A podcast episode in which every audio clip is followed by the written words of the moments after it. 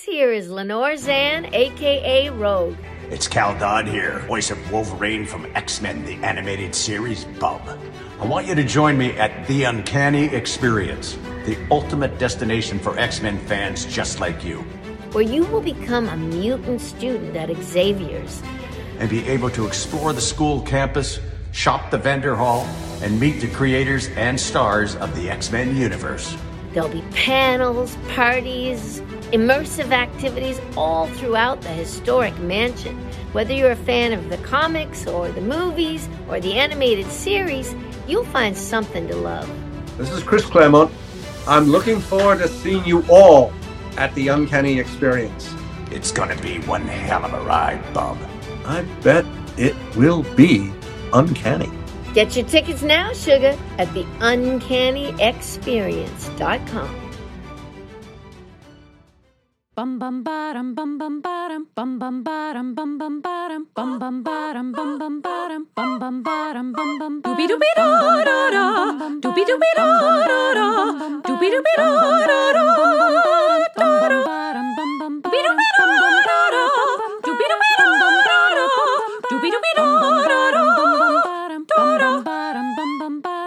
You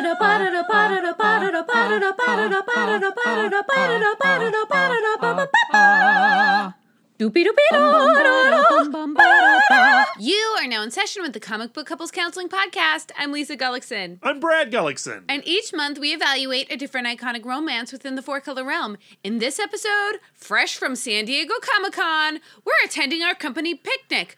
Oh my god, is that statue of me? Oh no, these tumbleweeds are vicious and in our creator corner. We're talking to Jamie Lee Curtis, Russell Goldman, and Karl Stevens about Mother Nature from Titan Comics. These Comic Con episodes just get wilder and weirder as they go. Jamie Lee Curtis on Comic Book Couples Counseling? What? We've had some amazing people on this podcast. People I count as my heroes, Brad's heroes, people who know comics lose their minds. But it is nice to have someone on the podcast where my dad is like, ooh, interesting. I got a message from my aunt, and she was like, now you're talking to somebody I actually know. Yeah. And and so yeah, like it does when when Jamie Lee Curtis appears on your podcast, there are people in your friend and family group that actually come out of the woodwork and listen to your show. So uh Aunt Gigi, uh Leo, welcome. Hello. Hello. This is Comic Book Couples Counseling. It's okay. Yeah, it's a it's a pretty good show. You should stick around. I I mean like I am curious. Like, will Aunt Gigi now go into our back catalog and see like, oh, you know, what's this uh, Daniel Warren Johnson all about? Ooh. I mean, we can imagine that parallel universe. Are we living there? I, I don't. I'm not sure. well, here's my hope. You know, for the Aunt Gigi's and Leos of this world that are now listening to comic book couples counseling for the first time because Jamie Lee Curtis is on it, that they go out and they pick up Mother Nature from Yeah. Titan Comics and they get excited about it, and then they're like, well, well, I like this. Maybe I should check out Karl Stevens' other book, Penny. And we had Karl on this show before, link in the show notes, talking about Penny.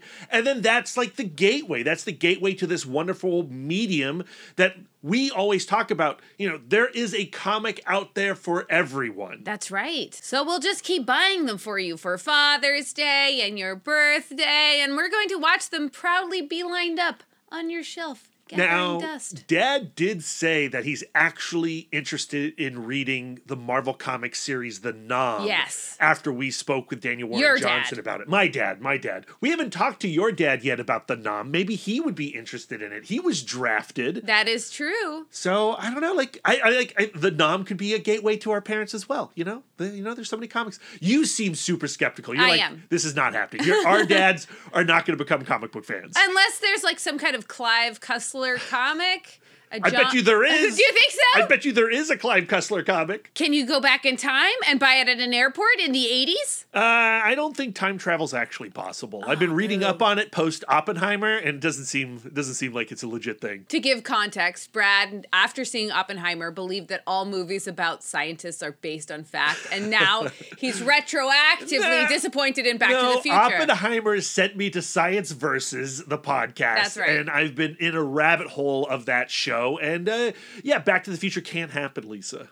Sorry. That Wendy Zuckerman, she sure makes science fun. And speaking of fun and learning, we did revisit the San Diego Comic Con Museum and we had a great time. What an excellent transition, Lisa. Thank you. You are so welcome. San Diego, beyond San Diego Comic Con International, is such a great comic book town.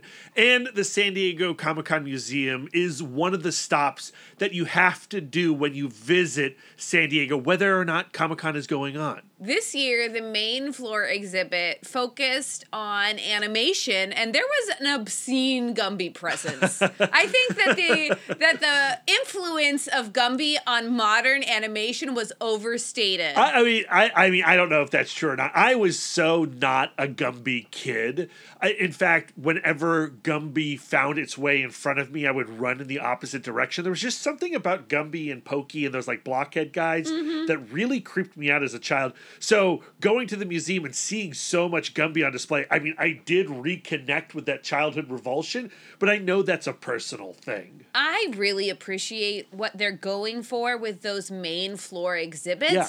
They want the whole family excited. They have those, which you saw us take advantage of, CBCC at SDCC hashtag. Right. We took our picture with the Kung Fu Panda. Yeah, a lot of photo ops. And there were also these interactive stations where you could try your hand at your own animation. Like you could make short stop motion animation films, or they showed you how to animate a bouncing ball. But when we went, these areas were swamped with Right. kids and families. Right. So it was hard to like, you know, of course I want to get in there and play with the toys. Yeah, but- yeah. Like I think we would have had more fun at the museum if we had gone on some off hours. Uh, but even not really having access to those interactive stations, of course, like I'm such a nerd for animation cells and placards and actually reading what's on the walls. They had some really great early animation stuff there, like Gertie the dinosaur, Winsor McCay. The tricky thing with an animation exhibit versus, like, let's say last year's Beyond Amazing Spider Man exhibit, where you had like original John Romita Sr. art and Steve Ditko and Jack Kirby art and all this all, all this art that was accredited with animation since so many names so many hands have touched this stuff they can't really say like well this cell was done by so and so they know it's a popeye cell but they can't really credit the artist. So on those placards it was just like this is probably from this era. But it was impossible to tell like is this an original cell or is this a recreation?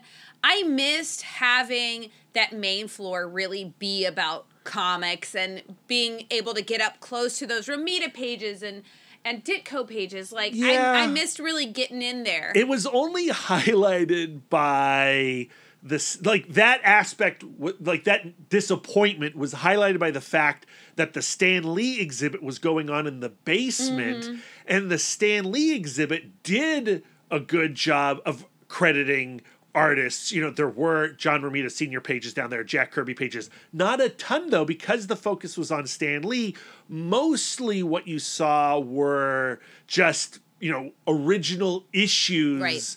On display as museum pieces. So they had like an Amazing Fantasy 15 there. They had a Fantastic Four number one there. They had, you know, X Men number one, Avengers number one, all, like all that stuff, a Marvel Comics number one. And all of it seemed to have come from the collection of Michael Uslan. There's a guy who invested well. Uh, you should check out his story. Like, I would like an exhibit all about that dude's life. Check out his TED Talk. But the weird thing about the Stan Lee exhibit was how it downplayed the artists that contributed to the creation of the Marvel Comics universe and the conversation around Stan Lee coming off of that Disney Plus documentary recently and the Kirby estate and their response to that Disney Plus documentary. I was very hyper aware of how Stan Lee's story was being sold in this exhibit. So the fact that like the totems, like the end product, the magazine was the thing that they were really focusing on. And then they had like this little corner devoted to like one or two Steve Ditko pages and, and like a Jack Kirby here and a Jack Kirby there. It just felt a little funky. a little unbalanced. But just like last year, the coolest thing going on at the Comic Con Museum was on the third floor. Mm-hmm. And this year they had like going around the ring, uh, like the balcony ring at the top on the third floor there, were these like cardboard standees created by children, these Yes. massive structures. That Hulkbuster that had been built by like two 12 year olds. Really impressive. And then on the other side of the wall, across from the railing, were all the original art pieces that had made the covers of the various San Diego Comic Con programs, the souvenir books going back to the early 70s. And that's where the real gold was. You had original Will Eisner pages, Jack Kirby, Frank Miller, Scott Shaw, Hilary Barta, like incredible pieces that were kind of being unseen by the majority of the people in the museum. Like, do you want to see how Jim Lee draws Hellboy and the Yeah. Teenage Mutant Ninja Turtles? Yeah. You see it on that Comic Con 50. You see the actual finished piece of art, and you get to look at the pencils, which I could stare at for hours. And when you look at Jim Lee's pencils of that insane collage of eclectic heroes, you really go, wow, the colorist did an amazing job. How does the colorist discern anything in those pencils? But also, Jim Lee killed the perspective Hmm. on standing at the top of the uh, escalators in the convention center, looking down that circle with the banner. We've all taken that photograph. Yeah, I would love to actually buy a poster or a print of that image. It's just so quintessential. They also had an entire room dedicated to the artist Rick Geary, who came up with that iconic San Diego Comic Con toucan that you see on all of the merch. And it's funny, like, he was just a guy who liked to draw birds. that technically never was a toucan, it was just a, a bird with a huge beak. But now it is this icon, this logo that makes us all think of sunny San Diego and flipping some. Flipping through some comics. Yeah, that room, the way they did the art, you just they had every iteration of that toucan hanging on the wall, and it wrapped the room like a timeline. Hmm. And he is not tired of drawing that bird. He has released new illustrations for this Comic Con of the bird doing every single job. It's like his Barbie. This bird has been an astronaut. This bird has been a superhero. There is a steampunk illustration of this bird. This bird has become a real character, I feel, in Rick Geary's life and in ours. He even has a frickin' Funko Pop. And you know, like that's the thing about these mascots, really. They're easy for us to take for granted. But then you walk into a room like this one at the Comic Con Museum and you really confront the legacy of Rick Geary's toucan, and you can't help but be in awe of it. And maybe it's maybe we should have been in awe of it the whole time. Brad should have been in awe of it the whole time. I certainly am now. And he's done so much more than this toucan. Yeah, of course. He's done amazing comics that we actually have in the other room. But I feel like having been in this room, just focused on this one iconic thing, I feel a reverence for the toucan Yeah. that I never have Yeah, before. same. Big time same. And I love also that he designed the Inkpot Award Mm-hmm. and then he got an Ink Pot Award. Like, I mean, that's just like a snake eating its own tail. It's be- in a it. beautiful way. I love it. I love it. You know, like if we could have done the Comic Con Museum all over, I think going to it on Wednesday, the Mm. day of preview night, may have been a mistake. Maybe Monday, the day after Comic Con, would have been the ideal time because I believe.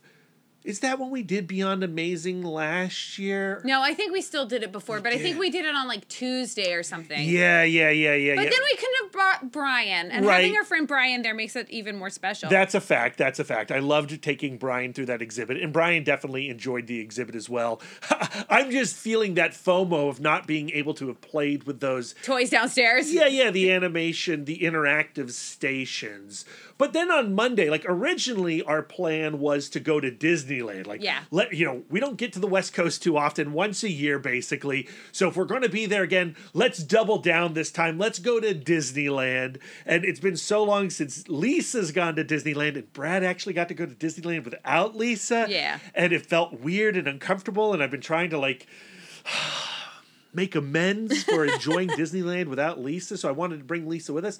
But the issue we were finding was you just we- don't have the energy. You get tie tie. You know, you do a whole convention and you're running around, and then all of a sudden you're like, I've already spent so much money, and I just can't imagine dragging my my tired butt around, like standing in line in right, the hot sun. Right, right, right. Two hours for the Age of Resistance. No, thank you. So yeah, if we're gonna do Disneyland, I think we got to do like our own trip to Disneyland. That's got to be the sole focus. And you know what? I have no regrets because that Monday and Tuesday after the con, where we really just sort of enjoyed San Diego as a city, was also so much fun. Yes. That's when we hit up all the really rad comic book shops that are at San Diego. Yeah, one downside of doing press this year being more press centric. Well, I wouldn't say like it's like a downside. I guess it's part of the like price of admission is as we're prepping for these interviews and we're going to the holding places and waiting for these interviews to start, we miss out on really digging into the shopping aspect of the exhibit hall floor. This is actually our first year where we didn't hit every inch of that exhibit hall. Yeah, talk about FOMO. That made me real uncomfortable as like Sunday was closing down and I realized how many aisles of the exhibit hall we had not touched yet. I was getting like really like frustrated, Anxious. anxious, and kind of angry. So we had we had a lot of unmet shopping angst that we had to express. So our first stop was supposed to be Kamikaze Comics, right. But unfortunately, they were closed. yeah, what the heck? So we didn't get to see Dee Dee, which was sad. Love Kamikaze. Usually my favorite shop to visit while in San Diego. because after the convention it's in shambles and there's some uh, there like the walls are covered in trades but also there's a mountain of trades like in the center of the store and it really i feel like i'm in indiana jones I mean, let's be real. If we're looking at like a shop, if we're looking for a shop to completely recreate Brad and Lisa's aesthetic back home, Kamikaze has our apartments feel. Yes. You know, stacks upon stacks of stuff. yeah so we had to find somewhere else immediately so we went to socal comics which is a very different store A great store, though. Our buddy Lance from Comic Book Keepers, I believe that is his shop. oh his pole box is Yeah, there? so if you want to track down Lance on Wednesday, that's where he's going to be. At not for SoCal. murder just for fun no, just for fun to hang out and buy comics with Lance. But um SoCal is for single issues. Yeah, SoCal is kind of like in this industrial area, and there's a TARDIS quality to it because on the outside it doesn't look that big, but then when you walk in, it's a series of rooms that just scatter off into these different corners of this big ass warehouse. I was going to do a different metaphor or simile. Okay. My simile would be like they're trying to recreate the California gold rush because it is not properly air conditioned. no, it's really hot It's inside. It's really warm and you're sweaty and you're sticky and everybody's hunched over a long box panning for gold. Yeah, yeah. And there's this massive dollar bin area, and Lisa and I have become like dollar bin hounds in the last have. year. So suddenly SoCal was just a very different experience for us. And then over in like the uh, 70s and 80s room, or actually, I think it was like the Golden Age and Silver Age Yes, room. yes. Uh, Lisa was like panning for romance comics. Yeah, and I got some good stuff. And I'm not like talking like resale value good because you get the sense that the people at SoCal are doing their due diligence when it comes to like pricing these pricing these comics to their actual value. But good stuff by my estimation right, where right. it's from the 50s. Betsy's written her name on it, and it's so trashy. Like Yeah, that's yeah, what I love. yeah. Where it's just like teenage confessions. Yeah, I'm like, highly yes. loved comics. So Lisa's buying like eight dollar, seven dollar books. Yes. uh, and, and and I'm going into the long boxes. I finally made the decision. It was a hard one. I'm going to collect all of Teenage Mutant Ninja Turtles. I love this for you. And all of Usagi Yojimbo. Feels so and good. On the East Coast, those comics are really hard to find Mm-hmm. and are crazy expensive. yes. But on the West Coast, having gone through several comic book stores now, I was able to buy a ton of Usagi Yojimbo and Teenage Mutant Ninja Turtles comics for really good prices. In some cases, dirt cheap prices. It's funny because in terms of like different types of stuff, I'm like, we really nailed it this year with not buying too much. We didn't buy statues or too No. many action No, figures. No, no. Um, but You bought a man thing lunch pail. I did get a man thing lunch pail, which did get crushed in my luggage, and I'm heartbroken. we should have shipped it back. But I did learn a valuable lesson. Don't listen to Brad. I stuffed it full of clean underwear, thinking that that would protect it. Yeah, yeah, yeah. I just, you know, we brought two suitcases with us this year, and I just felt like we could bring all our stuff back in those suitcases. And we did. Was it a good decision? It was not a good decision. Uh, like on the plane home, this Oh. is such a tangent. On the plane home, Brad and I were not able to get seats together. right, right, right. and right. I ended up having a window seat because that's my preferred, and I get I, and Mama gets what she wants. But like, so I had a window seat, and I happened to be next to two actual children, and I was carrying a backpack so full of comics that I mean, it was like it was holding an anvil. I mean, it was 50 pounds easy. And and I had to like lug it over the children, and just my catastrophizing brain is like, I'm going to kill someone's child. They are going to lose their eye to the corner of a bag and board. the hilarious thing about us being apart during that flight is you were sitting next to two, Two very tiny tiny, children. children. I had the middle seat. Uh, and two massive dudes. I'm a massive dude, and two more massive dudes next to me. Did Uh, Lisa trade? No, she did no, not. she did not. No, she did not. No, because do you know no. what? I'm going to take a Xanax and fall asleep. horrible flight horrible flight and i also had a backpack that weighed like 50 pounds but if I i had dropped it on those dudes they would have been fine I think next year we'll FedEx. yeah yeah yeah yeah yeah i hate shipping comics i hate shipping comics. I shipping know, comics but you know what? My man thing lunchbox. we should have destroyed. shipped the man thing. I agree. I agree. And for that, I mean, I'm going to take the blame on that. But back to SoCal Comics, we bought a ton of single issues. It was so fun. and we were not done. No. We had to leave SoCal. We had to go to another comic book store. And this comic book store, I'm not going to name. That's right. Uh, it was a fascinating experience going to this shop. I'm not even going to say where it was located. It's in San Diego. You know that. That's all I'm going to say. And we had been to it before, and it was like a like last year was you know, not a special experience, not a like not a bad experience, just like a you know just a just a just a day at the shop. It felt like a newish store. Like the books felt new, the layout felt new. Well, it was okay. I mean, now we're really giving details of the shop. It's Oh. a very new store Yeah. in San Diego. It wasn't there a few years ago. I believe last year was its first year. Yeah. But 99 out of 100 times, we have great experiences at comic book stores. I feel like the direct market has had a revolution in the last 20 years. Mm-hmm. You go back in time to my childhood and you go back to those shops that I grew up reading comics in, they were for the most part really awful places, places that were not kind to new readers, right? And yes. I always felt like the shop owners were mocking me as a child whenever I decided to purchase anything. Like whatever I bought, they would look down at me. like we're almost inconveniencing them Yeah. by shopping for Yeah. comics. And it's been so long since I've felt that. And to be honest, at this store, we didn't feel that from the owner. we yeah, he just let us shop. Yeah, he let us shop. You know, he said, "Hey, let me know if you need anything." Yeah, no problem. We of course went to his dollar boxes, started Flippity flipping flop. through, flipping through, and while we were doing that, a customer came in and was seeking assistance. Yeah, yeah. He came in and he said, "Hey, I work with this special needs guy. He loves he loves comic books. We were just at Comic Con. Yeah, and I'm not a comic book guy, but I really want to buy a gift for my friend. His birthday's coming up. He's such a great friend. And they were inspired by how much enthusiasm radiated from them while they were trolling through Comic Con, right? What a gift of a customer, right? Because Right. not only is this an opportunity for you to sell a comic to uh, a person who's not there, but in selling that comic to that person who's not there, you're also convincing the person who is there to maybe buy comics as well. So this is like two customers in your building.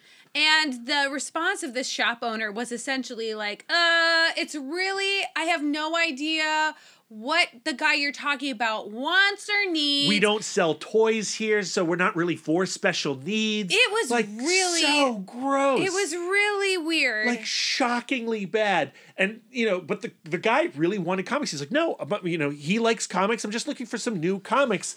And the owner, you know, eventually started recommending a couple things. One of the things that they recommended because they had mentioned The Walking Dead Mm-hmm. and I think they had mentioned Invincible. And so, oh, they like Kirkman stuff. You should check out Firepower. And That's a pretty good recommendation. this Firepower. guy didn't have any follow up questions about The what special needs. Yeah, the the owner had no follow up questions for what the special needs were of this individual who was receiving the gift but through conversation we could tell this is a person this is an adult person who wants comics Right. And so they recommended Firepower to him. And that's a good choice It's a great choice. We love firepower, but the customer wasn't really sold Because on as- the recommendation. because we knew that because he knew that he already liked that creator and so as they were reluctantly going to buy the comic i just popped in and was like hey have you considered Do a Powerbomb it just won an eisner for readers like older teen readers. but here's the best part: is the owner says, "Oh well, we don't have that." And Lisa goes, "Yes, you, do. It's in, in your, your window." window. and so Lisa went to the window and i grabbed, literally hand sold a comic and and then the guy, the owner says, "Oh, that's a great recommendation. I was going to recommend Yes. that next." Yeah. And, you know, like the passive aggressive uh response to Lisa's rec- recommendation was like palpable, and it, it was just such an ugly exchange. It was so pathetic, And- and it offended me on many levels. One of them being as a former retailer. yeah needless to say we're not going to be going back to that No, store no, it's crazy to me that you have the passion and the desire to open a comic book store, but when someone comes in and says, "Hey, uh, I know nothing about comics, but I'd like to buy some comics," and then you retreat from that. and it's your job to be an ambassador to the media You are not going to make it if you cannot sell to a person who says, "Oh, I'm curious about comics. Can you recommend something?"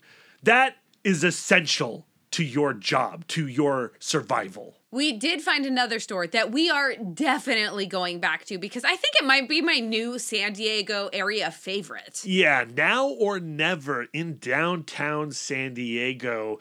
Uh, why have we not visited it before? No idea, but we are definitely going to return to it every year going forward. When we walked in the door, this definitely helps our enthusiasm. When we walked in the door, Zach from behind the counter says to his coworker, and I believe the owner of the store, Yes, Aaron, Aaron. Hey, Aaron, the hip, cool, young podcasters, Brad and Lisa Gullickson of Comic Book Couples Counseling have arrived, and that has never happened to us. Flattery will get you everywhere, my friend. It will. You are getting some cash from us. That was a wild sensation. And then you realize, like, oh, Zach, he follows us on Twitter. We followed him back on Twitter. Uh, and, and then we we just like he, they gave us like a full tour of their shop. It's a two story shop. It has all kinds of stuff. It's got the usual, you know, new releases. It's got crazy deep back issues. We found Red Heat, the movie adaptation in 3D in these long boxes. That's my discovery of the con. Talking to Aaron about like what inspired him to start his comic book store. He was from Boston, I think. Ooh, I uh, I can't remember for sure, but that might be the case. He was definitely not from San Diego. And the comic book store that he became a reader at prided itself on having the weird stuff. So they would have the DC and the Marvel, but then they'd also have the like comics with an X, you know. Yeah. They they had the indie stuff.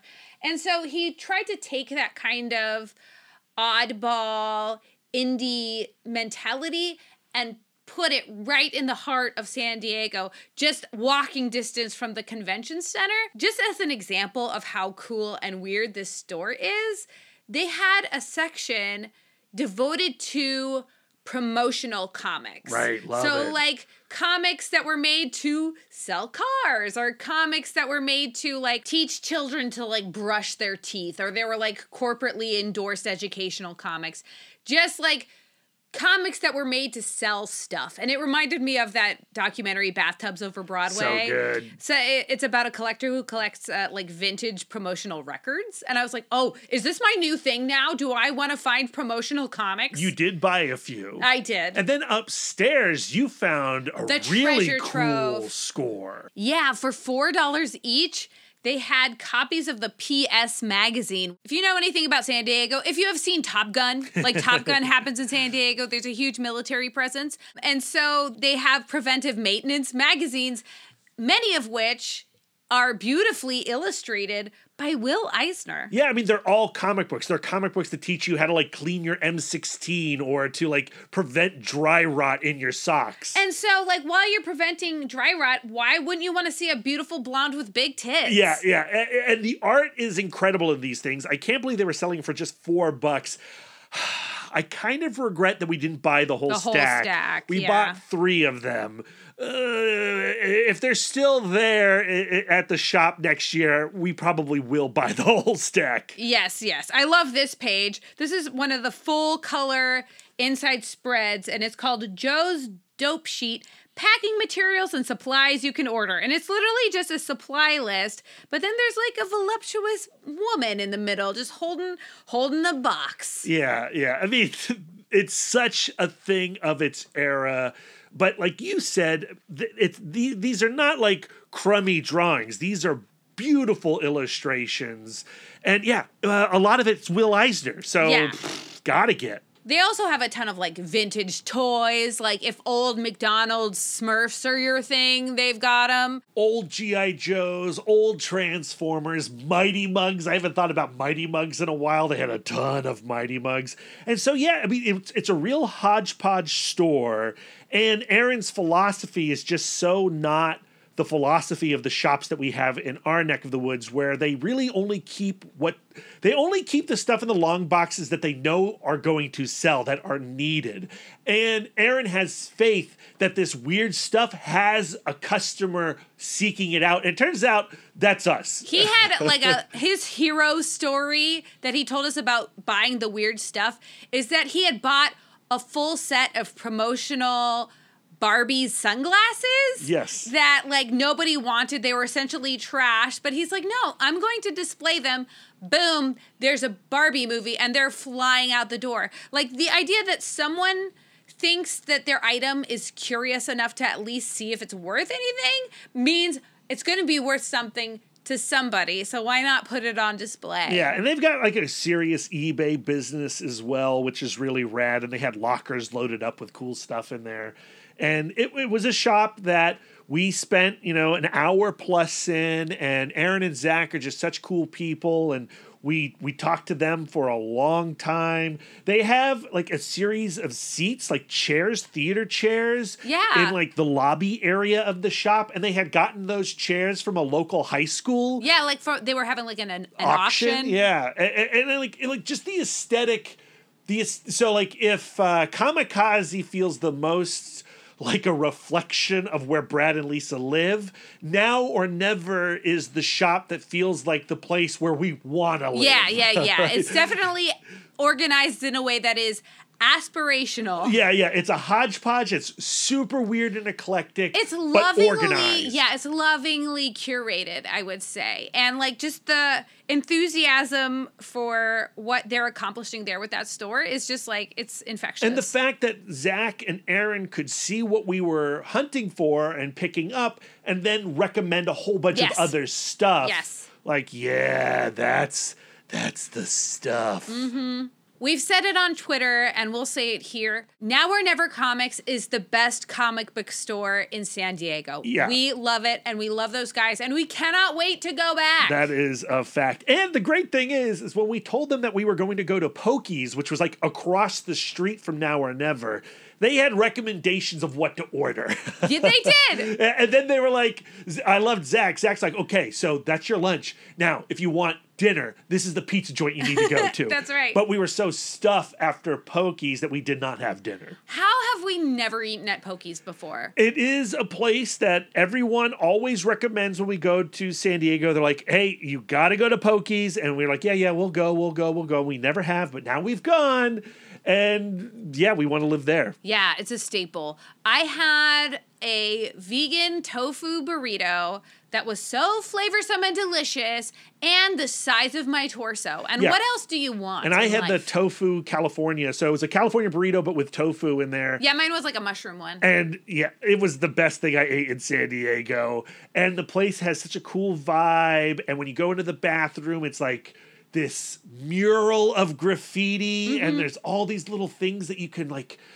It's like a Where's Waldo situation. There's like Star Wars figures hidden in that graffiti, like Hellboy characters. I loved their mural. They had like a, a long, like a foot wide mural of just the Virgin Mary and David Bowie. so good, so, So, good. it, yeah. it touched my heart. and there was a Monkees Micky Dolenz show poster up because in the that window. guy is still on tour. and they were playing Spider-Man cartoons the entire time we were there. So yeah, if you're in San Diego Go to Now or Never Comics. and then eat at Pokies, Perfect day. And if both of those places want to sponsor Comic Book Couples Counseling, we would love that. Zach, Aaron. We'll do it for uh, many copies of PS Magazine. also, if you're looking for comic book couples counseling stickers, we we burdened them was probably too many. So I would really appreciate it if you went and took some of those stickers to make us look cool in their eyes.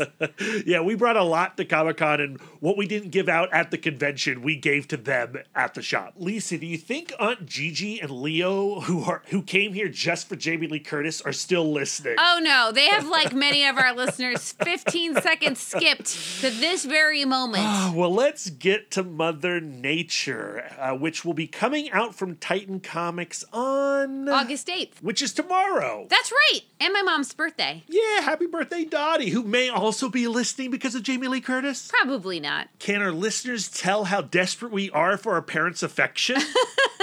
I am a third child, so I am I'm always thirsty for that motherly love. well, Mother Nature is a mom's book, which we talk about with the creators. What's interesting about Mother Nature to me is how it came to be. So the story of Mother Nature came to Jamie Lee Curtis when she was like 19 years old and she'd just been living with this story inside her until she hooked up with Russell Goldman and they finessed that idea into a screenplay. Yeah, and then for whatever reason, that screenplay never manifested into an actual film. And in the meantime, Jamie Lee Curtis is collecting original New Yorker art, and that's how she connected with Karl Stevens. And they developed a little bit of a friendship. And at some point, she told Karl about this idea for Mother Nature, and then Karl asked to read the screenplay. And then Karl said, You know what? I could turn this into a graphic novel. And Jamie Lee Curtis and Russell Goldman were like, That sounds rad. And then they just let him do it. Like, so when we were preparing for this interview, I was like under the impression that there was like a lot of back and forth going on. Like it was a true collaboration. but no, it truly is like a screenplay adaptation by Karl Stevens, an artist that we love. He's a brilliant watercolorist. His comic Penny is beloved to me. I think it's so sweet. And uh but uh, to me, I feel like Jamie Lee Curtis going a little out of her comfort zone with working on a comic. Karl Stevens going a little bit out of his comfort zone doing a horror comic adaptation. He does more like slice of life type stuff. Mother Nature is a horror comic. Mm-hmm. It's basically a supernatural revenge story focusing on this young woman named Nova Terrell who is going after the corporation that she blames for the death of her father, who died tragically and violently during this experimental oil extraction project. Mother Nature is Jamie Lee Curtis's answer to the climate crisis. She uses horror and violence to create this sense of urgency for this upcoming catastrophe that we've had several decades to get ahead of. Right. And I feel like both Jamie and Russell have done a great job of representing how corporations like buy our complicity mm. in killing our planet. This corporation has taken over this town. They've en- employed this entire town. This entire town is living off those corporate resources. And hey, it's paying for my daughter's college. And hey, they paid for all of my cancer treatments and all of that stuff. So it makes it hard for us to suffer now to get out from under the thumb It's a of codependent relationship. exactly And the supernatural elements in this story come from indigenous Diné culture. the story taking place in New Mexico and having that indigenous influence had always been part of the story for Jamie Lee Curtis from the time that she was 19 years old. So, in order to depict that and execute that story well in 2023, they did hire indigenous consultants to go over the script, including Diné scholar Jeremiah Watchman and novelist Brian Lee Young, whose novel is titled Healer of the Water Monster. And he provides a really fascinating afterword to the graphic novel. Which I encourage you to read. I really liked what he had to say about the violence in the story and the importance of the violence in the story and the fun of the violence in the story. This is a story about the earth retaliating for the violence we inflict on it every single day. And the tone is really set for me with that very first scene, the scene that leads up to Nova's father's death. So it opens with this corporate picnic where the workers are being presented with this statue in their honor. And the statue just so happens to look exactly like Nova's dad. Nova's dad is going like, "Oh, they must really care about me specifically." Because why else would they choose me to be the model for this statue? And of course, later he dies and they give no F's. And the symbolism of that statue is brought full circle in this story, but that's that's why I wanted to start this conversation specifically asking about the statue and that's why I'm laying the land. I'm laying the land because I want you guys to know the context of the scene I specifically bring up in this Nova's father also looks like Karl Stevens. Yes, and then the CEO of Cobalt looks exactly like Jamie Lee Curtis. Yeah, so it's like Jamie Lee Curtis is starring in her own comic book, which is kind of cool. Which was actually really cute in the room because she liked to point out that that character looks exactly like her to all of the interviewers and makes a point to say that that wasn't her idea. That was Karl's idea to cast her in that book. The last thing we need to do before jumping into the conversation is set up where the conversation was happening. Oh, it was happening over across from the convention center in the Hilton, and it was in a ballroom like room, a ballroom like room. Yeah. And there are multiple round tables, right? And usually when an interview is going on, you're outside the room waiting for your turn. But what was kind of nifty about this is that they let all the reporters come into the room, and the first person didn't get to do this, but every person who got to interview them afterward got to do this. We got to listen to each and every one of the interviews happening before us. Mm. So we got to hear Rebecca Kaplan talking to these people for the beat, and then we got to like kind of base our questions off of the answers that she got, right? So yeah, like I like I I appreciated that so that we didn't, you know, create the same interview. But it was also really fun because Jamie Lee Curtis was playing to the entire Yes. room the whole time. She was really she really wanted to welcome us and also put on a little show. And she was very proud of this comic book. You know, Titan gave us a PDF beforehand, and we were able to read the entire thing, and we super appreciate that. But PDFs are not the ideal reading experience for a graphic novel. Oftentimes, their resolution is garbage. and they have an enormous watermark. And Jamie Lee Curtis wanted to know from the Titan person, like, did they all get to look at the actual comic book? Because they had just printed out a small limited run to sell at the convention.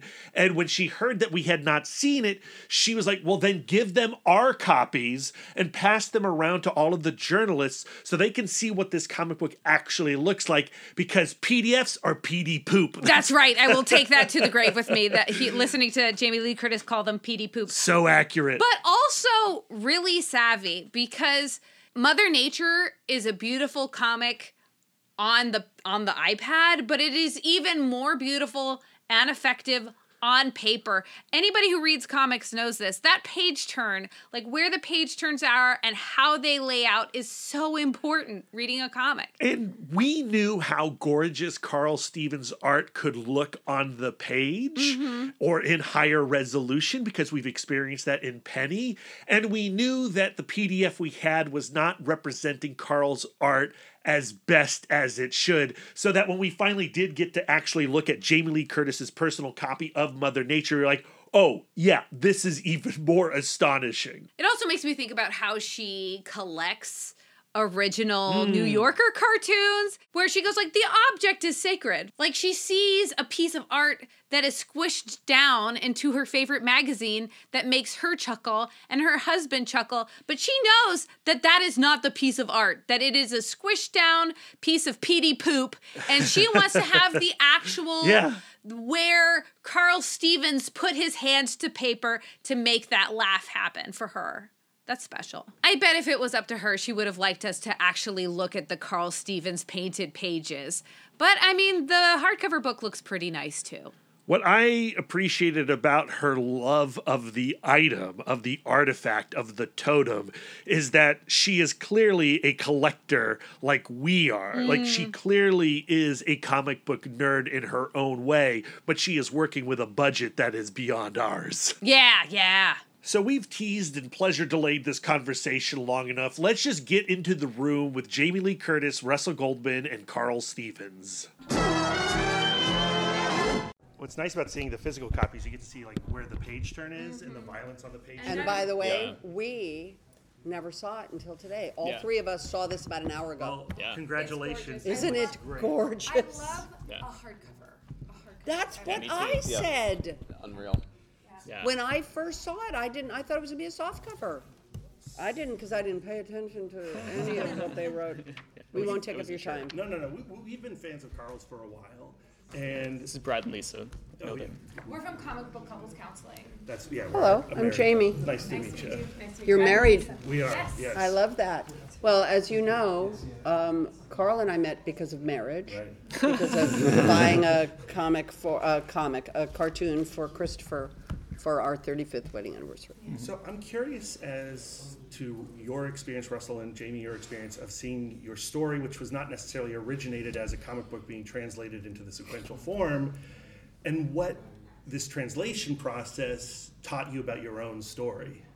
Oof, good question. It feels like, and, and we had imagined it as other things, but it, when you just read it, it feels like the best version of the story that you could imagine, and it, and it's it's so vividly drawn and wonderful, and you you can't in some cases with the vistas that Karl's created, you can't like shooting a vista like that is incredibly expensive and difficult and, and takes luck and um, to have an artist who can create it for two plus years by himself is is uh that's that's that's no small no small feat and I And I'm sure if you've watched his work or you follow him on, on the gram, Karl's studio is no wider than this table. his his studio is a hallway with a window, and his draft table at the end. And it's not a hallway; it's a. Yeah, well, it's like a bookshelf in a wall. But So- I'm saying it's is it is it as wide as this table? Uh, yeah, maybe. probably, yeah, a Maybe. bit that- about and that, I've yeah. been for two and a half years watching him in that space, and so then to see this, I will tell you this: I I didn't realize this until this moment. The only image in my head at 19 that's in this book today is the opening sequence in Oh, yeah, that's right. in the morning when um, uh, the parents live in a house, the kid lives in another house, the kid has a sleepover with somebody. Um, they have to wake them up because the parent is leaving and they're going to see the car of the person. And so, and the person won't wake up, so then the kid goes out and gets in the car. The parent leaves, and this whole sequence Oh, wait. This whole sequence of the car, and then this is what I imagined in my head when I was 19 years old. like a helicopter shot. Uh, Yeah. because I imagine, and there's the car hiding so that she pulls down the highway and looks back and doesn't see anything. In my version of the story, it was a father, because father knows best, because I'm born in 58. And so it wasn't a mother leaving, it was a father leaving. But this image, this whole sequence was what I imagined when I was 19 years old. I had uh, create, and so it's so exciting to me to see it come to life. It is exactly what I imagined in my head. I love how the book starts with the scene with the statue, and the statue being this kind of manifestation of corporate caring. Yep. That like, uh, and, and even the detail of Nova's dad going like, "Hey, like that's me. I I feel specifically loved and cared for." And Yeah, like, well, it's guess hard- what? yeah, exactly. So, like, I, I feel like corporate caring is such a hard thing to, to pick because it is entirely performative. Yep. So, what was the inspiration with starting there and then carrying that theme through Riley's story, through Nancy's story, and of course through Nova's story as well? That was Russell. The thank you, Jamie. Uh, I, I w- something that I I think one of the most exciting gifts to be given as a writer are constraints. Are like there are, you know, in the case of this project, Jamie had the image forever of of a pickaxe going through somebody's head. Well, the, And- the death, the death on black ice, Yes. And the car coming to the end of the thing and hitting a thing with a pickaxe. Yes, and I I loved the idea of that taking place near that statue, um, and a, as this you know this beautiful image, this be- horrible image, and that then you you start thinking of like where that statue came from and like when it was unveiled and um, it was reading about the the church rock uh, spill the um, the nuclear spill in the late 80s um, that caused a lot of companies like Cobalt um, obviously Cobalt is fictional but the real world analogs to uh, stop nuclear and stop um, uranium uh, harvesting and uh, move into oil because uh, that's a lot safer and nothing bad can happen with oil. Uh, so that's that. A lot of the um, the relationship that Cobalt has to this place, and we see it in the present day as well. Um, the the next frontier now, as we kind of understand, is are the Exxon's and Chevrons of the world selling recycled water to places where it's very hard to uh, get access to natural resources and natural water. And that scared the shit out of me. And because I don't believe for a second, even with all the nice commercial imagery, uh, that they they actually mean what they say. So And I love as a contrast to that, a- as the counter narrative, that this is a story about maternity and maternal caring. That like caring for our planet is a maternal instinct. Our our planet protecting itself is a maternal instinct, and that instinct is something that we all have access to as human beings. Like and and maternity is not just nurturing. Maternity is fierce. M- maternity is something that is. Um, uh, defensive and violent. How was it like balancing those two stories of the, the very false caring and the very real caring? Well, that's where drama comes in, isn't it? Isn't that the great conflict? Is we're human, so we're all f- flawed, we're all contradictory, we all have cross purposes, except for Greta Thunberg. She has one purpose, God bless her, and her purpose is has changed the world. Her individual life and her individual care and attention has changed the world forever. So, um, just her example is a, a, great example of one human being changing the world. But, um, you know, Russell is the reason it's a, a movie or a story about two mothers and two daughters, because, again, my version of the world was from the late 50s and it was very father oriented. And by the way, uh, Cynthia was Eric Butterfield. It was a Eric was uh, the the big corporate guy, and you know, Track Denton was the engineer, and Nancy Denton was his cheating wife, but wasn't an engineer. And it was Russell who literally took my original idea and went, no, no, it's two mothers, two daughters. Cynthia's a woman. It's called Mother Nature, and then it was just for Jamie, like, well, duh. I mean, it was just a perfect. I mean, I remember every second of that moment happening.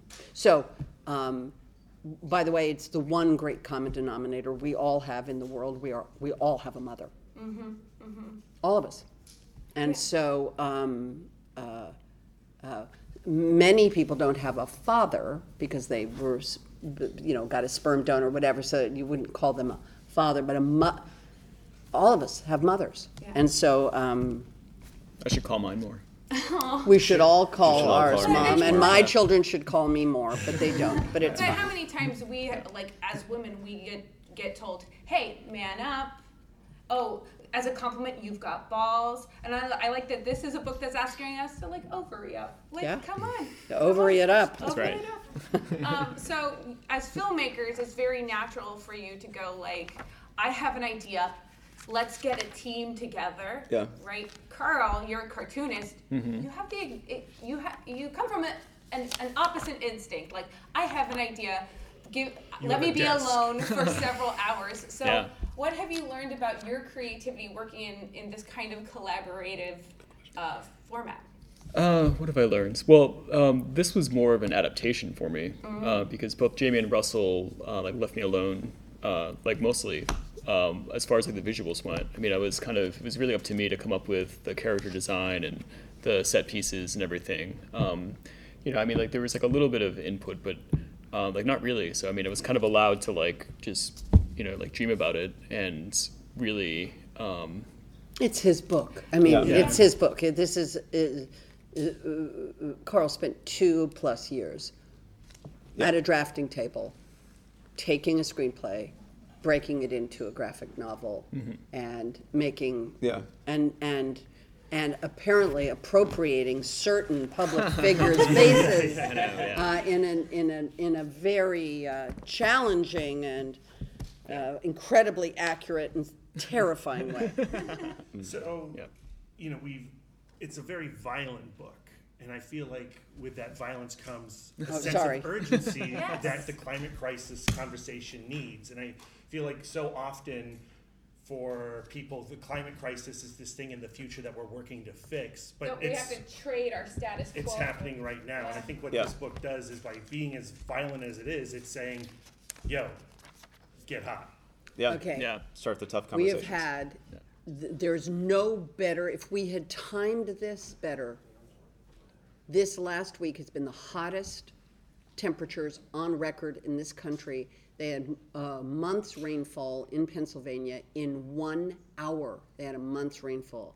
You've seen the flooding in Vermont. You've seen, these are places and all of us are on the Tick and the Talk and the Facebook and the uh, uh, YouTube. And all I do is send uh, hailstone videos, hailstorms at Red Rocks, where the concert was blown out because of, and the other, the sequence mm-hmm. where these people are playing and it begins and it begins and I, when I saw this panel, Yeah. Yes. I, I, Devastating. but, but it's happening. It's happening in front of our eyes. And what we've been able to do is take what's happening in front of our eyes, translate it into a book.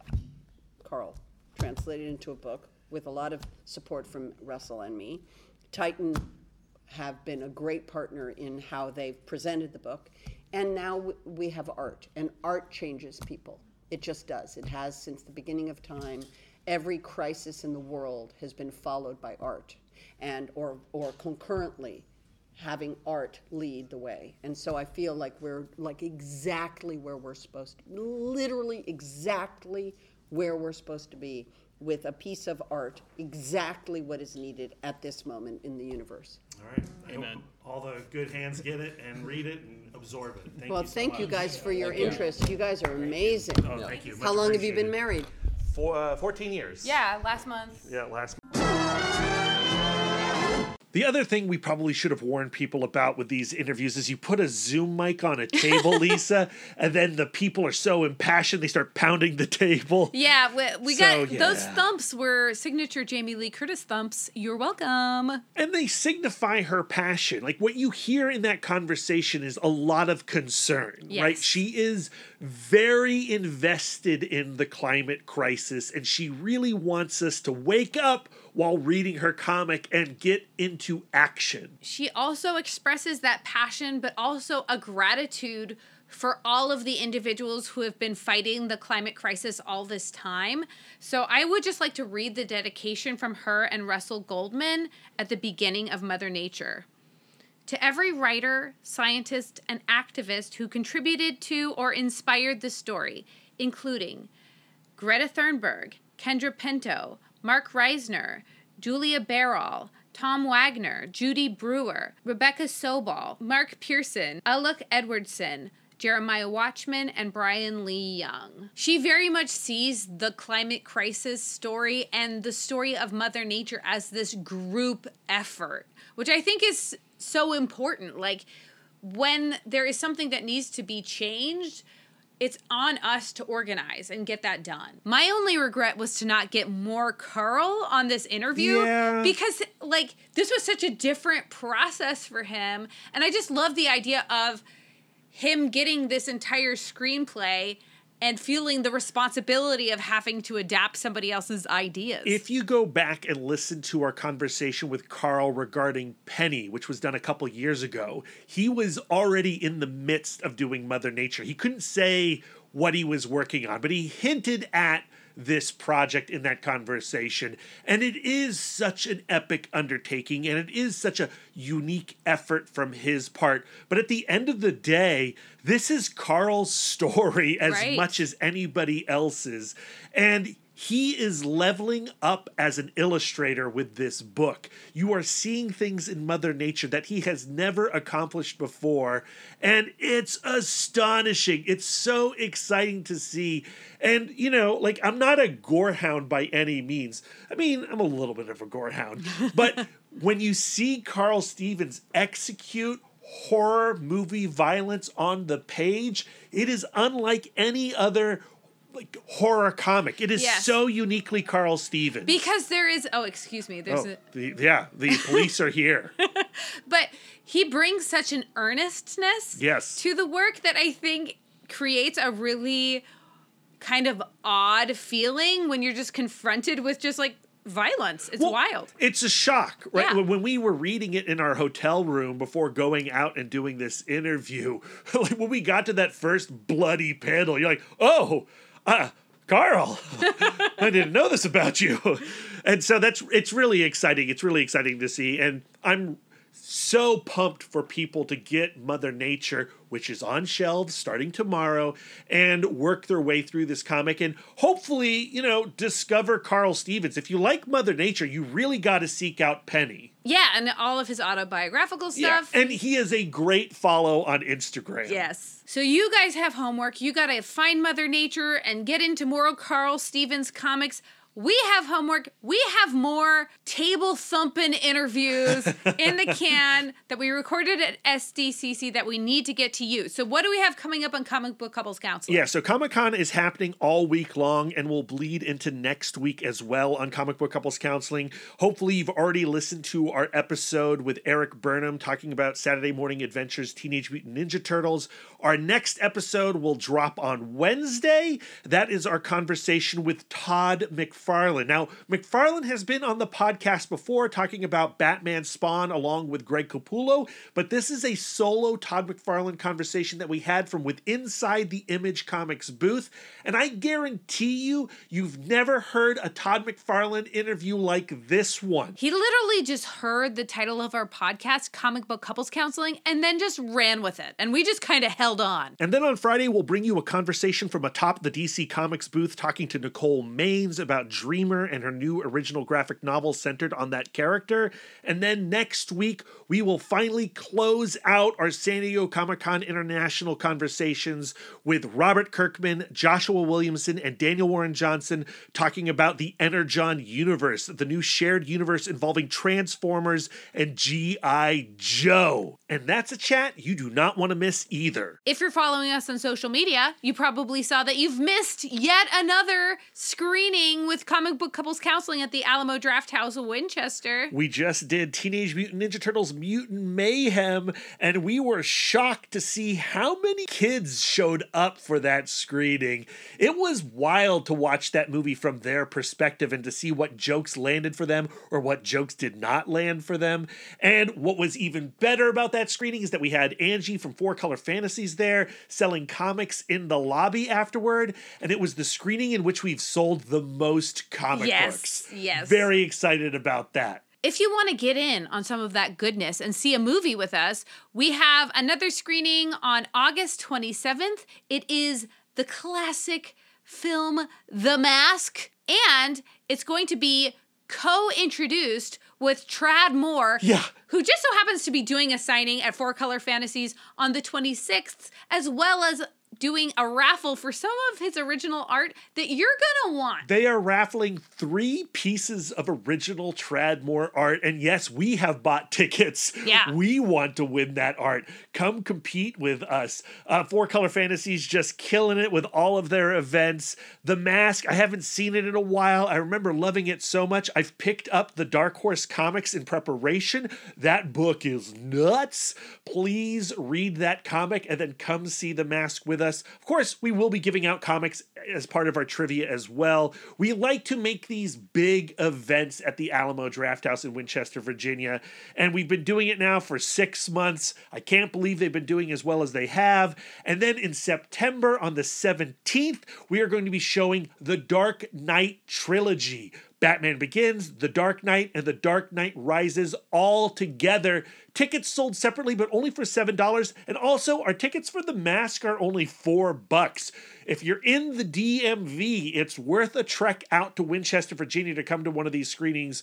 I mean, we're proud of them, but I know that the people who come to them are having a great time because they tell me. Okay, Brad, like after doing all of this Mother Nature talk, I'm feeling really compelled to sort some recycling. so, where can our listeners send their words of affirmation to you? You can find me on most social medias at Mouthdork. If you have words of affirmation for our logo, you can send them to Aaron Prescott at A Cool Hand Fluke. And if you have some words of affirmation for our radical banner art and show posters, send them to Karen Charm at Karen underscore X Men fan. Lisa, where can our listeners send the words of affirmation to you? I am always accepting words of affirmation at Sidewalk Siren on Instagram, Twitter, and Blue Sky. If you'd like to spend more quality time with us, you can subscribe to us on Podbean, Spotify, Stitcher, not for much longer, YouTube, Google, and Apple Podcasts. If you'd like to get exclusive, you can hmm. join our Patreon, where you'll get more content, including weekly bonus episodes. If you'd like to reach out and touch us electronically, you can email the podcast, cbccpodcast at gmail.com. You can visit our website, comicbookcouplescounseling.com, or follow us on Instagram, Twitter. I refuse to call it by that other ridiculous rebrand. Threads, Blue Sky, Hive, Facebook at CBCC Podcast. You can give us the gift of five stars on Apple Podcasts. And if you'd like to do an act of service, why not write a review of the show while you're there? We are fluent and receptive in all five love languages. It really warms our hearts and helps the pod. So until next time, friends, keep your love tank full. And your psychic rapport open. Doopy doopy.